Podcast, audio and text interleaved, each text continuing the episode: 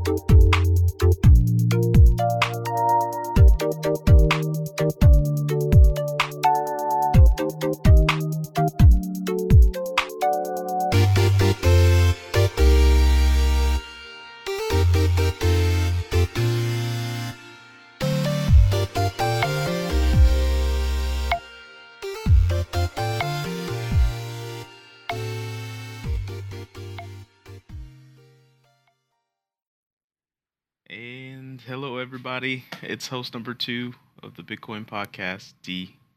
Uh, first host of On Ramping with Dee, of course, back with another episode of On Ramping with Dee. And if this is your first time listening, um, I'm sorry.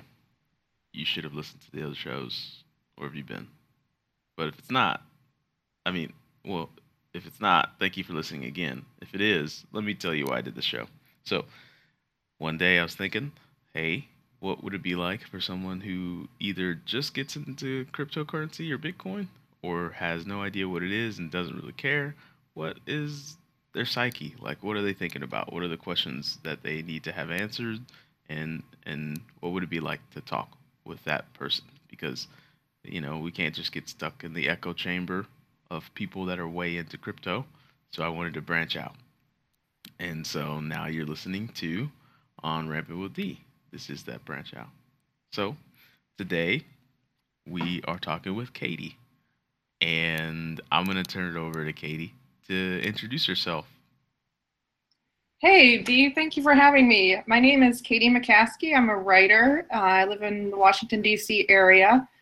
And I was really excited to find your podcast, Dee, because uh, I think there's so much opportunity for people to um, learn about cryptocurrency, but it seems so intimidating initially. Um, I know as a person who comes from a humanities background that for a long time, even though I was aware of blockchain technologies and Bitcoin specifically, it didn't really click with me as far as how exciting these new changes are going to be um, that blockchain enables. So I think it's wonderful what you're doing, bringing new people into the fold and, and really explaining something that is very complicated in a way that ordinary people can understand and get excited about. I try. I try. well, so you said something interesting. You're like intimidating. Like, um, you, you felt intimidated. Well, I think um, anyone can be easily intimidated once um, they try to start getting into the the details of how blockchain works, which is reaction when something's new and unfamiliar, especially, like I said, if you don't have a computer science background or mathematics background or something to that effect. Um, I think, uh, at least speaking for my own uh, humanities people out there, um, the idea that that could have rel- relevance to your life um, is not immediately obvious. And so I think it takes good communicators to explain how this can, technology can really um, be very beneficial, but also very world changing at the same time. So you're not like you're not entirely new to crypto, right? You said we did mention a little bit before the show that you've been to some meetups. Yeah, yeah. Well, um, the brief backstory with me is that my sister, my younger sister, got me into cryptocurrency in 2011. She gave me a small amount of Bitcoin at the time, and um, she was invested in that uh, early on and she was like, you know, this is really cool. You, I think you'd be interested in learning more about it. You know, check it out. And so I maybe gave it a cursory look, and I thought, okay, well that's interesting, but like um, like you were saying earlier, uh, kind of monopoly money.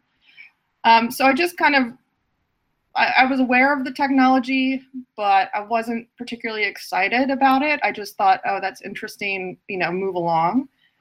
But it's only been in uh, maybe the last year, and partly because of the price surge of Bitcoin, um, made me take a second look. Like, oh my gosh, what's going on? And so then when I started really digging in in the last eight or nine months and trying to educate myself and learn about it, um, it was no longer a question of like, how does this work? Because I can understand it conceptually, but not, you know, I'm never going to understand it in a programming perspective, but I can absolutely understand it and get really excited again by the social implications of it. What what are some of those social implications? Because that that's what I'm curious about. Is like is one, I'm not a computer programmer by trade or by heart. In fact, when I see code, it's like I might as well be looking at, you know, whenever you're watching like a sci-fi movie and you see the alien looking at their alien computer screen. yeah. And that's what it's like for me. I'm like, "Oh, wow. That's JavaScript. Okay, I'll let them do that. I'll let them do that. So I want to know, like, what are some of those social implications that you've been like attracted to, and why you see Bitcoin having more, more and more value the more and more you learn.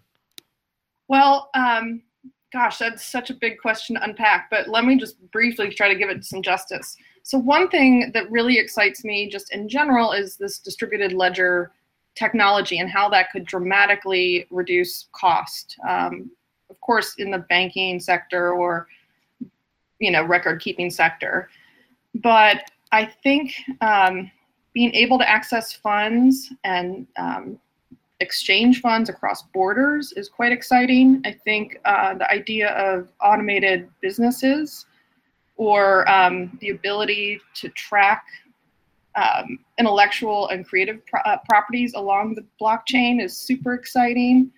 Uh, again, I, I'm a writer, so you know, being able to say get paid a little bit based on views that are, you know, actually um, provable is quite interesting to me.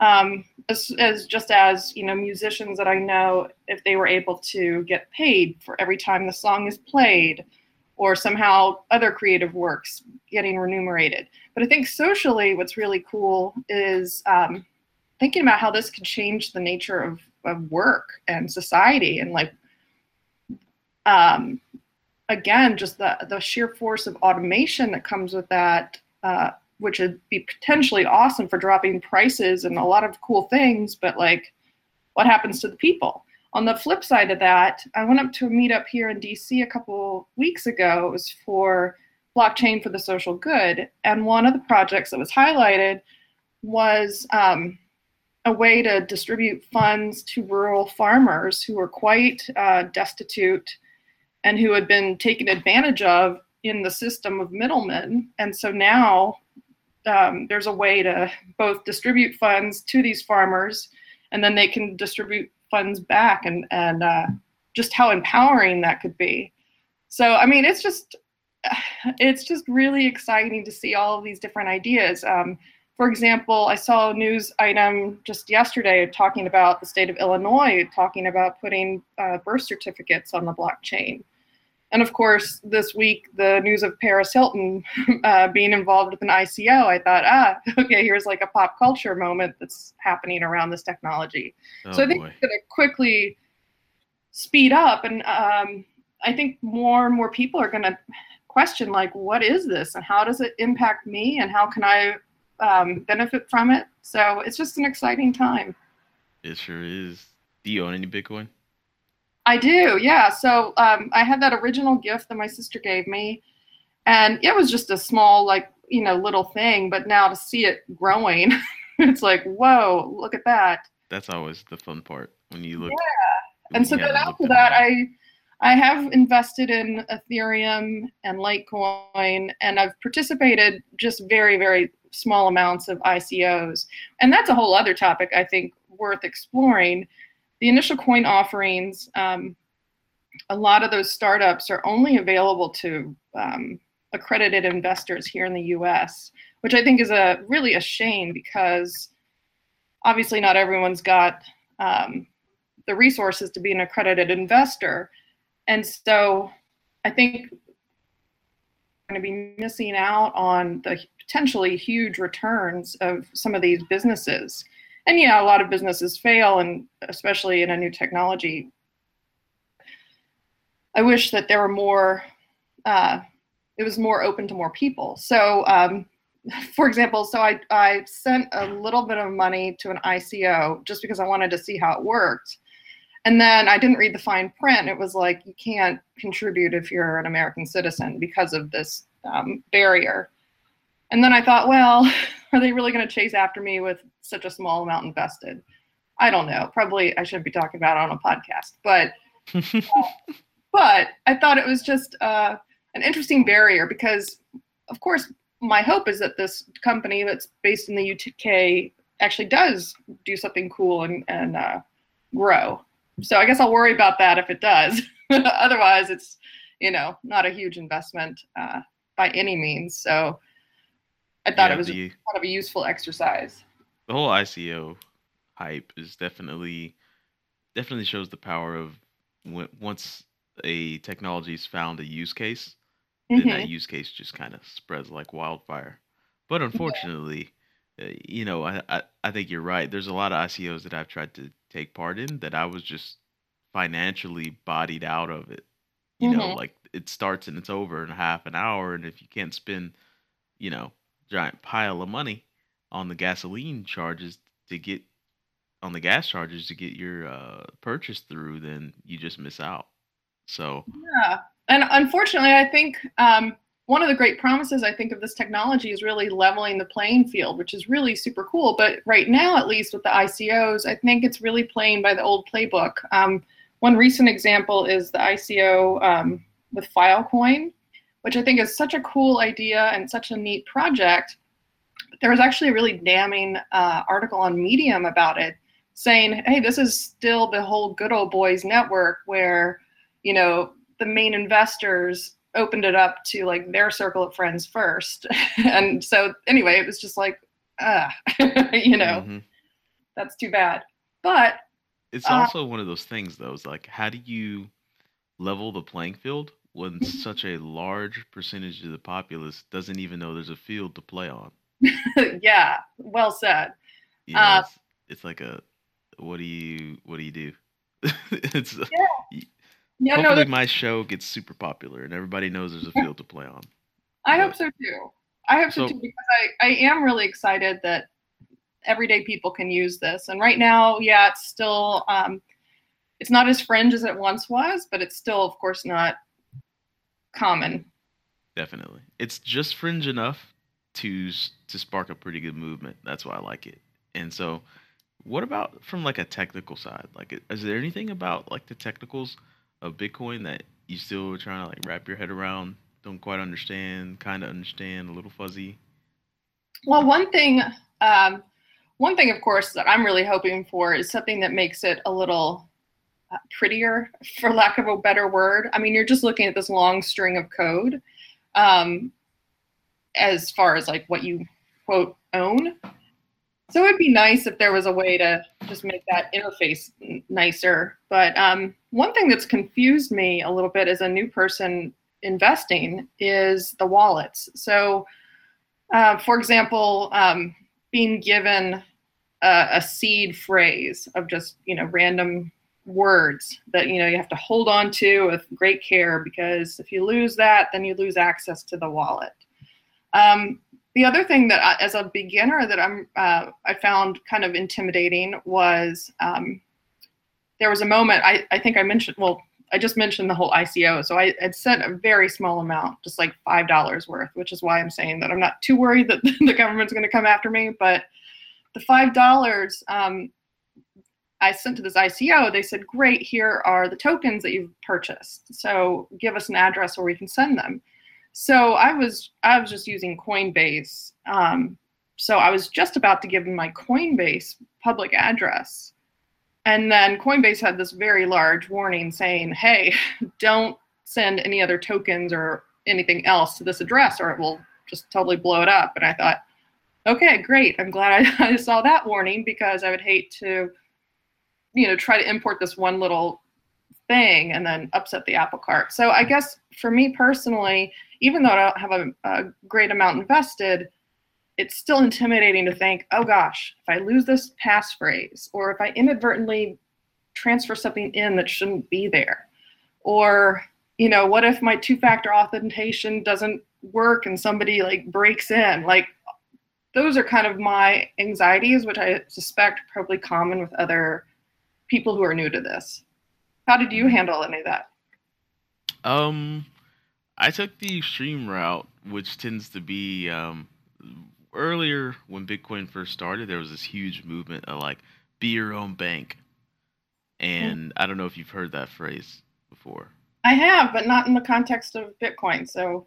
Okay, like, so like with Bitcoin, the whole thing about being your own bank is that since I have total control over the funds, if I have the private key, mm-hmm. then I need to make sure that I know at all times where that private key is so I can have access to it. And so if you do have your private key, then in a sense, you can be your own bank and you can move Bitcoin around however you see fit. You can mm-hmm. actually push it out. So the way Bitcoin works differently than our current system is that Bitcoin's a push system as opposed to a pull system right? So like if you go to uh, you go down the street to best Chinese restaurant because every city has a best China. I don't know. I'm just guessing. yeah. And you you sign your you give them your credit card information. You're actually giving them the private key in hopes that they pull out the amount that they say they're going to pull out. Right? So we you know, we built these systems to help support that transaction like banks help make sure they said they were they they pulled out the amount they said they were going to, and so on and so forth. You know all these systems that we built up to help with that. But with Bitcoin, it's different. Someone actually requests the amount of money that they want for their product, for their service, whatever it is, and you push it to them by signing this transaction with your private, but by by pushing it out with your private key. You can't you can't push a transaction out unless it has the private key right? Yeah. So once I understood that, it's like, oh, okay, so like banks just have everyone's private keys, and that's how they're making sure money gets to where money's supposed to go. Yeah. Well, then does that lock it to your like whatever device? Because here's my other thought, and maybe you can uh, illuminate this for me. If I have my Bitcoin on my MacBook Air that I'm looking at right now, um, this is an old MacBook Air. So if I were to put my Bitcoin on this laptop and then, you know, set this laptop aside for 10 years, and then I come back to it and I'm like, great, I still have my key, whatever. I, I guess I would just be afraid that if I had it stored on my side that somehow I would mess it up. Like I'm like for at least me personally, I'm happier that it's stored on other external wallets because I'm afraid mm-hmm. that I would like overwrite my drive or I wouldn't be able to access it or I would do something to F it up. Absolutely. so. And that's kind of the tough dance that we're trying to play getting new people into the into the space is that it's reintroducing a level of responsibility that has been kind of pushed to a service for so long. Mm-hmm. And it's kind of it's a behavior difference and like having to manage something that is that important. Because if you leave your private key laying around it's essentially like laying your wallet around with a bunch of money in it. Of course yeah. somebody's going to take it. Right. like, it doesn't matter who they are. I think it would be like maybe one in 25 people would say hey look that's a wallet with a bunch of hundred dollar bills in it. I'm gonna return it to the rightful owner. I'm gonna return it to the rightful owner. Like even if best case scenario, they'd be I would probably be like, okay, there's like twenty hundred dollar bills in there. I'm just gonna take this one as a little finder's fee, have some beers with my bros, and then push the nineteen to the rightful yeah. owner. Hopefully, like that's a best case scenario. But mm-hmm. there are different wallet services. So there's Jaxx. There's this new one called Exodus. Uh, there's different wallet services, that, and and what that key is, that seed key, is it's helping generate the randomness that is your private key. So a private key is just a random 256 bit number. the 256 bit that's the comp sci part, but it's just a random number. Yeah. Like in that that using the encryption, the, the the mathematical technique of hiding things in plain sight, you take this random stuff and you throw it into uh, an encrypted, you know, whatever encryption mechanism you want, and it's going to spit out this random number that's your private key. yeah. So, like, the more random that seed is, or the more random of things you do before you introduce it into this thing to generate this random number, uh, the better. Right, first from a security standpoint. And Yeah. so Oh. those twelve seeds, actually, those twelve words that that seed, they call it a seed because it's kind of like it's the seed to your private key. It's it's used to create your private key. If you have those, then now you can access your private key from all over the place.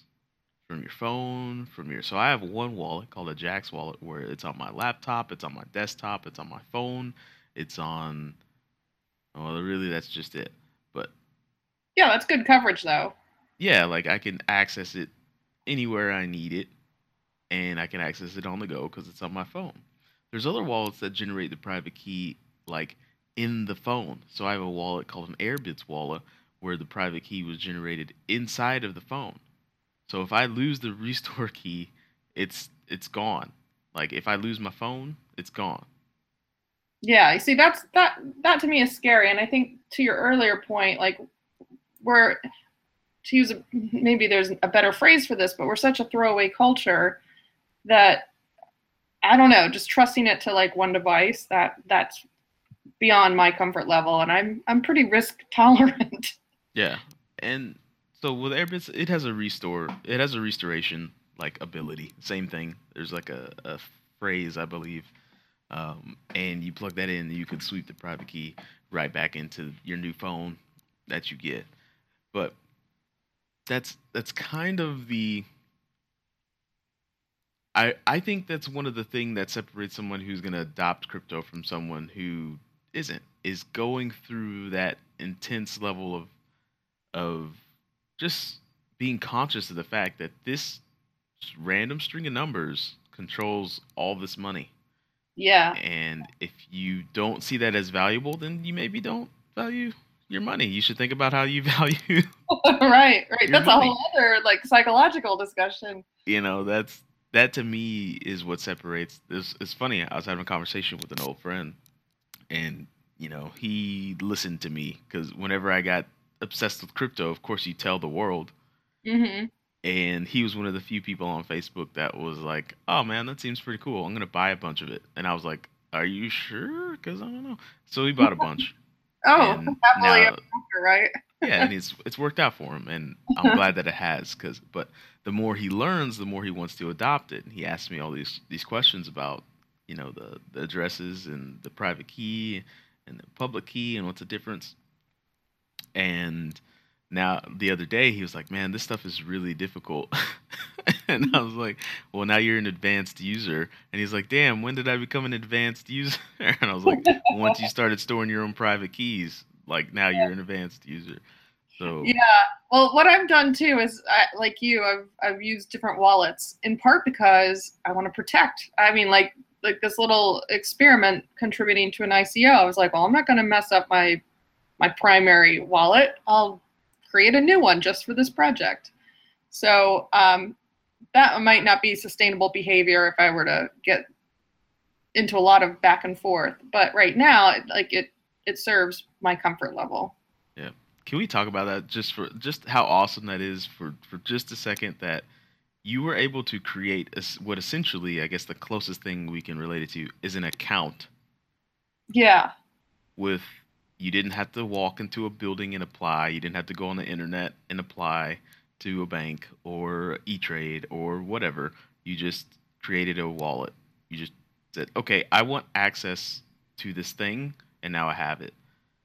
And that kind of is along the same vein of what the internet was able to create and what I think this whole ecosystem of cryptocurrency is going to create for value. Yeah. You know, if Yeah, they can get the ICO thing right, and the, your average Joe can participate, then that's instantaneous access to an ecosystem that previously was really hard to get into. Yeah. Yeah. um, but that's just me getting getting all lofty about things. No, I think you're right to point that out. I mean, um, when we were talking earlier, I mentioned that part of the reason I got into this is that my brother-in-law is from Argentina, and so, um, which is actually how I think kind of it got on my sister's radar, because Argentina has like had these, you know, really volatile swings in their currency, and so uh, for a long time they've they've used the U.S. dollar as like the reserve, but of course transferring money back and forth between family members and um, that process being really difficult and costly. Um, just even you know trying to send money between the traditional banks of both countries is time consuming, and you're charged at both ends uh, of the transaction. Both parties are there's all kinds of layers and, and fees, which um, you know affects m- many more people than just my brother-in-law and his family of course. You know there are people all over in a global economy where you're working in a different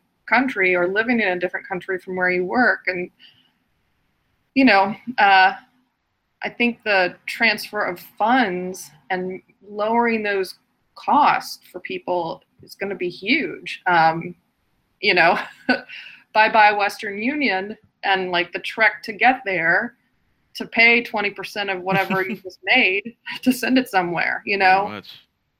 So I think that's going to be really empowering, and I think that's really exciting.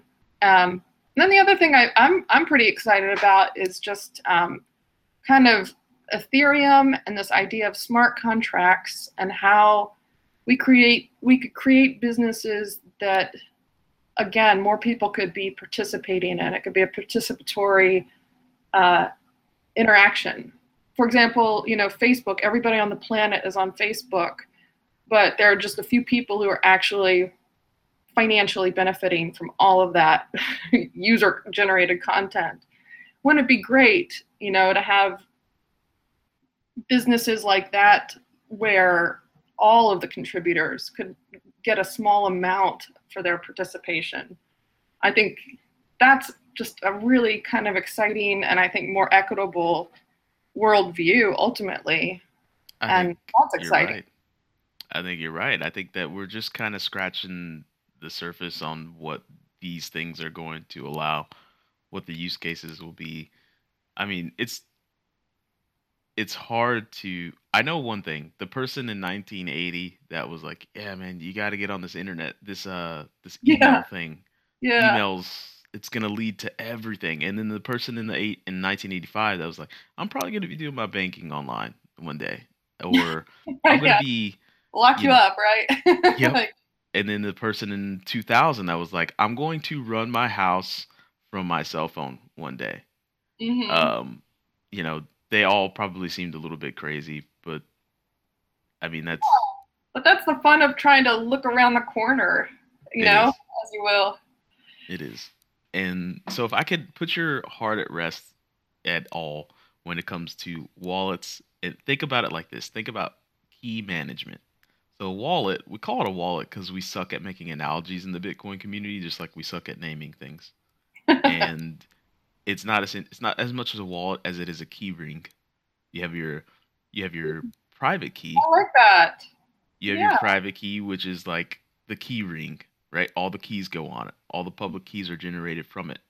Public key is what you use when someone wants to like send you money, right? So you give them this. Hopefully, if you're using a HD wallet, which is which means hierarchical deterministic wallet, but in a nutshell, it means every single transaction has a different public key associated with it. It's much more secure Oh, cool. Okay. right? So you give them this one-time key that they can only think about. Have you ever seen the mailboxes in communities where the mailman can only put stuff in, or like there's a lock to take stuff out? He can only put stuff in. Yeah, yeah. I mean, that's pretty much all mailboxes, but well, like- yeah. that's But I, like all I you're saying. But that's that's essentially like kind of like what a public key is. It's like here's a key to put stuff into my into my private into my into my money, Like you only put money in there. You can't take anything out. Right? I have this master key that opens the door and I could take mail out the other side, but you don't get that. Mm-hmm. You just get this public key. It's a one time here, put the money there, boom. Yeah. You have this key, you can put money in. And so think of it as a key ring. And if you don't know where that master key is that's locking all these keys together, then like I mean it's just like anything. Like if you if you've ever had any sort of job where you had to be responsible for a set of keys and you lose the keys, well sometimes you probably use the jo- lose the job because it's like, "Oh, you're not very responsible." Like Right. Right. so just make sure that you it's just a new it's just a new layer of this stuff is of existing really is just, you've got to be responsible for where your private keys are and know where they are at all times Well, this this also reminds me that another thing that I'm really excited about too is uh, the transparency because even though I don't know, like you are connect, you personally are connected with this key, the idea that I can see the movement of money um, and the transparency that comes from that is super exciting. Um, as far as just opening up uh, things that currently are pretty opaque. Um, I think that that's a pretty cool feature too. Almost like a decoder ring where you're like, okay, I don't, I don't know necessarily who's behind this particular address, but I at least can watch this address and see how things go in and out of it. Definitely. It's it should be an accountant's dream. Like all of these things should be like these people's dream is that it's like a long running receipt of all transactions that have taken place. So if you want to prove you made the transaction, you're like, okay, well, here's the transaction ID and here's the public I key public key I used. Here's the amount. Look at the blockchain. Okay, it all checks out. Obviously that's you that made that transaction. Yeah, like can you imagine owning um, stock and literally on a daily basis you could go in and say, "Oh, this company that I'm that I own a stock share of, I can literally go in and see how the money is flowing into and out of it, um, and does that gel with how I want things to go in and out of it? Like that could be pretty cool to have like real time, uh, bird's eye view of how money is being handled. it it definitely i think it is cool i think there's i think there's systems like that that are just around the corner in Yeah. ethereum they're trying um the dao was supposed to be like that first use case hmm um but uh, that didn't go out too well that, that didn't that didn't work out too well i don't know if you heard of the dao but it Yeah. was a the DAO was the first. Sorry, DAO means distributed autonomous organization. So Yeah. like you were talking about, like a business that runs itself and it makes its own decisions. Um, it it started out like a great idea, but someone went into the back end and they basically found a hack, and they were Mm. able to like generate all of the coin to go to them. So all of this ether that was supposed to be locked up in a smart contract for just them actually got ble- bled out into one guy's account.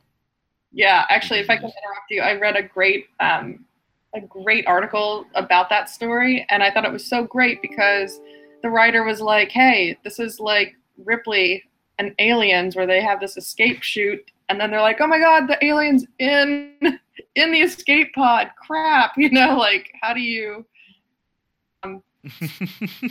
Thought it was a, a good analogy. I wish I could remember where I read that because uh, Yeah. that was a really good account of the DAO and just the problems with trying to fix it. Yeah, and and what I really I really like the beauty of the the Ethereum network and the just the Ether community in general is that they've taken this idea of like incentivizing participation hmm and kind of run with it. That's that's why I really like Ethereum, and if it can pull off what it's attempting to with these decentralized applications, like the thought of oh my contribution to this community, my contribution to this company or whatever this this entity that has its own token is actually it incentivizes me to contribute because this token can be valuable. Yeah, And the better this thing is, the more valuable this token is. Now I've created this like self fulfilling prophecy of value just in this entity. You know, so it's um it's really, you know, patting a back onto like open source development hmm and you know communal development on, over a project. I think Ether kind of has that on lock. Now, if it can pull it off, yay. If it can't, I don't know. Maybe it'll take some more time to grow. Yeah. I mean, we're, I think, just in just the earliest, earliest days. So it remains to be seen.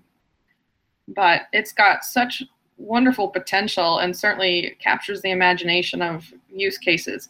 But I think um, one of the things that I'm excited about your podcast too, again, broadening the audience that hears about this and and empowering people to feel like they can participate is really cool because to your point about community activity you know bitcoin is not going to increase in value if people don't use it and so you have to Pretty get more much. Using it. Um, and people aren't going to use it until they feel comfortable and familiar with these terms and just the basics of how you get started and how do I how do I actually buy something using Bitcoin. I mean, um, I'd love to hear like how you use or purchase things with Bitcoin. I can share that um, one way that I spend Bitcoin because I feel like in order to hold it, like I should also be spending a little bit of it just to keep it as a viable thing is I have this browser called Brave, which um, knocks off a lot of the ads and tracking software, which I really like. But you can go in the the settings there, and you can actually um, contribute a small amount of Bitcoin to the news uh, sites that you that you read regularly. Um, so I think that's a cool way to, I don't know, utilize Bitcoin and help grow that pool of, of you know, sites that use it and accept it. Yeah. Um. One, kudos for being the very first person, like that I've ever heard say like I use Brave, the Brave browser. I have it on my phone, but it's just like I'm just such a comf- like a creature of comfort, and I crawl back to like Google Chrome Yeah. whenever I need that, just that good feeling. But Mhm. um, yeah, the Brave browser is a great example of a use case, and they've actually released some numbers. Um, I'm sure you can find it on their website. So if you guys are listening, uh, just look up Brave software. Um, but I think they're working with CoinDesk, CoinDesk on this. Uh, the closest is that like they've actually proven like, hey, people are willing to pay if you take ads out of their face yeah. like they're they're okay with that and so i think that's one another uk use case and they're trying to snowball on that with the basic attention token that they built. I don't know if you're familiar. No, I'm not familiar with that. basic attention token. You know what? Let me do research on things before i start just promoting them on my podcast. But it's like brave's token and it kind of like tokenizes attention on the internet. It's a very phenomenal project. I have i recommend looking it up. Oh, Same Oh, neat. team that made brave made the basic attention token called bat Man, there's Um, cool startups like just interesting ideas. I, I think that's one thing that's really attractive to me. Just how people are thinking about using all of this. yeah i mean it, it's definitely like this like sea of possibility and that's another thing that that makes it exciting to me so from a i guess from a let's see what about i always get this question a lot and i don't know have you wondered why bitcoin has value at all like i know that's one of the main questions i'm asked is like why is it so valuable why do people care Um, actually, no one's really asked me that. I think because I'm hanging out with people who are so enthused about it. It hasn't it hasn't come up with like a pushback. Probably not. They're just having parties every time the price goes up a hundred dollars. Yeah, yeah. Um, let's see. That one's a tough question to answer. I usually have to get like really philosophical with it, um, and ask back like, why does anything have value? Like, why do dollars have value? Yeah, yeah. I, I guess that would be my short answer too. It's like, well, we we only mutually agree that a dollar is worth a dollar. So that same logic could be applied to anything. I Yeah. mean, That's usually where I go with it. But yeah, you passed you passed that point. You've already been hanging out with crypto. yeah. I've, I've been uh, over to the other side, I guess. So if, if I could answer your question, what do I spend it on? Yeah. Um, let's see. Um, this is gonna be putting me out there, but I actually spend a little bit of Bitcoin on uh, Magic cards because I play Magic: The Gathering with my best friend from college, Okay. and uh, that's like real specific. But that's the one thing that I do spend my Bitcoin on. well, I didn't even know. I'm not. I mean, I only know of the games. I, I don't know that game, but Uh, that's it's just like a it's a card game that I got into in college, which is weird because you usually get into it like when you're a kid, but you know, college is college. And then um, what else do I spend it on? There was like this was the dumbest thing I probably did, but for a while last year, I was paying my my uh, cell phone bill with Bitcoin oh no way. just to prove a point. I was Uh-huh. just like, ha, like Bitcoin is so useless. And I was telling my family and stuff like, Bitcoin's so useless. Like, why can I pay my cell phone bill with it? Now I wish I had done that because given the appreciation, those are like several thousand dollar. No, like it's double. So that's what, Yeah. four hundred or five hundred dollar phone bill. Was- well, you have the ecosystem, so that's good. yeah, I was just sticking it, sticking it to the man. I don't know, but I was like, I'm gonna. Can I ask how you did that, just out of curiosity? Oh, I just did it with uh, my Shift card through Coinbase. I don't know if you're familiar. No, is that like a debit card? I mean, does Oh it yeah, kind of It's like a- that? it's a debit card that's tied to the big account that's in the Bitcoin that's in your um, main Bitcoin account. I like to think of it as uh, kind of like your checking account through Coinbase. So on Coinbase they have the Vault option, which I say is kind of like a savings account, and then they have your regular wallet, which is what you spend money out of frequently. So I just like always made sure that there was enough Bitcoin in there to cover my phone bill, and then I took that Shift card, which Mhm. it's like I'm promoting everybody on this show. Shiftpayments.com slash card. If you have a Coinbase account, you can get a Shift card.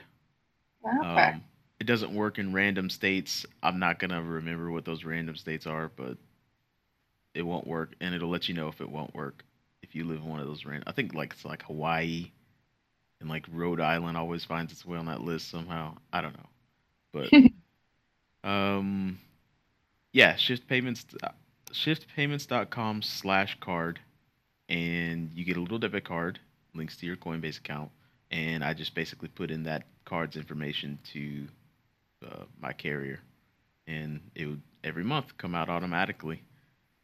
So, cool. um, Well, I have another question for you. Just um, so all of these new coins that are coming out, you know, like there are like 900 of them or whatever, um, and growing. But what are your thoughts on like? I don't know. Here's here's my specific use case or my specific coin that I thought was interesting was the pot coin, um, which is marketed towards uh, the legalized marijuana um, trade, but the idea being that you can use this coin anywhere when I first read about it, I was like, oh my God, that seems like such a good solution for an industry that is not, you know, banks are not too friendly to. But then I've seen other people say, oh, like that's an example, uh, not necessarily that one specifically, but then there are all these like kind of coins that are more marketing and more just spin. Do you have any like personal, I don't know, vetting process as far as like which coins that you're tracking and following? Um, like Potcoin, for example, I don't think it's even in the top 100. Maybe it's in the top 100, but I personally, I would think that anything out of like the top 20 is probably just not going to go anywhere. But then again, those are exactly the opportunities where everyone else is ignoring it. Maybe those are the the next big thing. Mm. Well, personally, I was going through like my ties to this community and looking at the team behind the token and then reading the white paper. And Well, any parts of the white paper, I would add. Huh? That's probably better than my emotional like, oh, that's a cool idea. I would use those those three, and I would kind of tap into my like social resources. I call it. I don't know why I'm using a term for it. Friends, and say, "Hey, super smart friends, look at this white paper for me real quick. Do you think that math checks out?" Or like, "Hey, look at this specific statement in this white paper. It looks weird." I just kind of like pull people, and um, that's it. Like they, that's how I decide which tokens to get into. I know when I see something that's like banana coin, I'm like, okay, that's instantly a no. Uh, but Only good yeah. on bananas. yeah, totally good on bananas. I don't think they need a token system. right. They spoil in like three days anyway. So, you know. But anyways, And if um, everyone if everyone agrees like banana coin's a thing and it starts to grow in value and people use it to buy all kinds of things, and you know who's to say? So it's just thank you for your thoughts on that because I um I, again I'm just amused kind of looking at these different coins and just learning about them and you know thinking about them. So I will do one last plug. I probably I plug a lot of these things. I just wanted to spread. I just found this website today actually called ICOrating.com. Oh, Um, I don't know that website. first first it started from the idea that I had. I was like, why is no one creating a consumer's digest for ICOs? That seems like an obvious thing. Yeah. And then it's actually like I've thought about the idea with other people for many times. So then I looked into it and I found this website called ICOrating.com slash and then they have a rating system, a risk score, a hype score, investment potential. Um, their risk scores based on the team, the white paper MVP, uh, sorry, minimum viable product, legal, escrow, who their partners are, who they're consulting with their hype scores based on the number of users on their projects, the number of media mentions, the number of mentions in mainstream technology publications.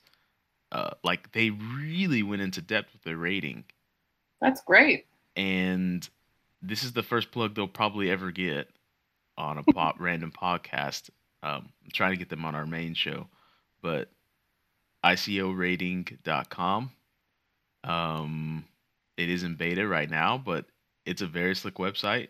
They give you know a low, medium, high on all of these different um, aspects. They have them categorized by ongoing ICOs, uh, upcoming ICOs, past ICOs. They even have a section called scams, where they just label one a scam. Pull out. So, um, yeah, I would check that out because I've been looking at that lately. So, Thanks. Thanks for that tip. I haven't I didn't find that in my browsing, so I'll put that on my list of browsing material. um, so to to go just a little further with that, the whole I ask my friends. Um, I'm I'm kind of a firm believer in like the the wisdom of the masses. kind Mhm. of thing. Like, because really, like you've said twice in this inter- twice in this uh, talk since is like it's all what we agree upon, right? Like, is what we agree upon has the value. What we agree upon gets used. And so I I just kind of really tap into the social networks of all these projects. Um, you know, reading on different forums. I'm in Slack channels of a couple of these projects. That's one Yeah, thing. Is like if I find out a project like I'm really interested into, I'll just join their Slack and just kind of hang out and see like, okay, what is the community that's causing this project to thrive? You know, what what what are they after? What is the deep why of this token? And yeah, that's the old Dimitri vetting process. Oh, good. So, um, trying to see if I have any more questions for you. Well, this has been just so such fun to talk with you because um, my poor husband is like talked out about this. And, uh, my sister, my sister is uh, still interested, of course, but yeah, it's good. It's good to chat, and um, I appreciate you having me on as your guest. No problem. Do you any more questions for me? Um, not at the moment, but I will definitely keep listening and thinking about that, and send send some your way. Awesome. Feel free to join our Slack. Um, if you get the time and the chance, uh, we try to talk about crypto a lot. Uh, we Oh, get off topic your- sometimes. Slack address. Uh, Bitcoin podcast dot Bitcoin podcast dot slack dot com. I believe that's it. Oh, well, you got a really good address there. Yeah. yeah, you got in early on that address on Slack. Uh, yeah. There's a funny story behind that, but we just went over that at our at our other show, so I don't want to tell it again. But Okay. um, can you do me one favor though? Yeah, sure. Can you say play the outro? Play the outro.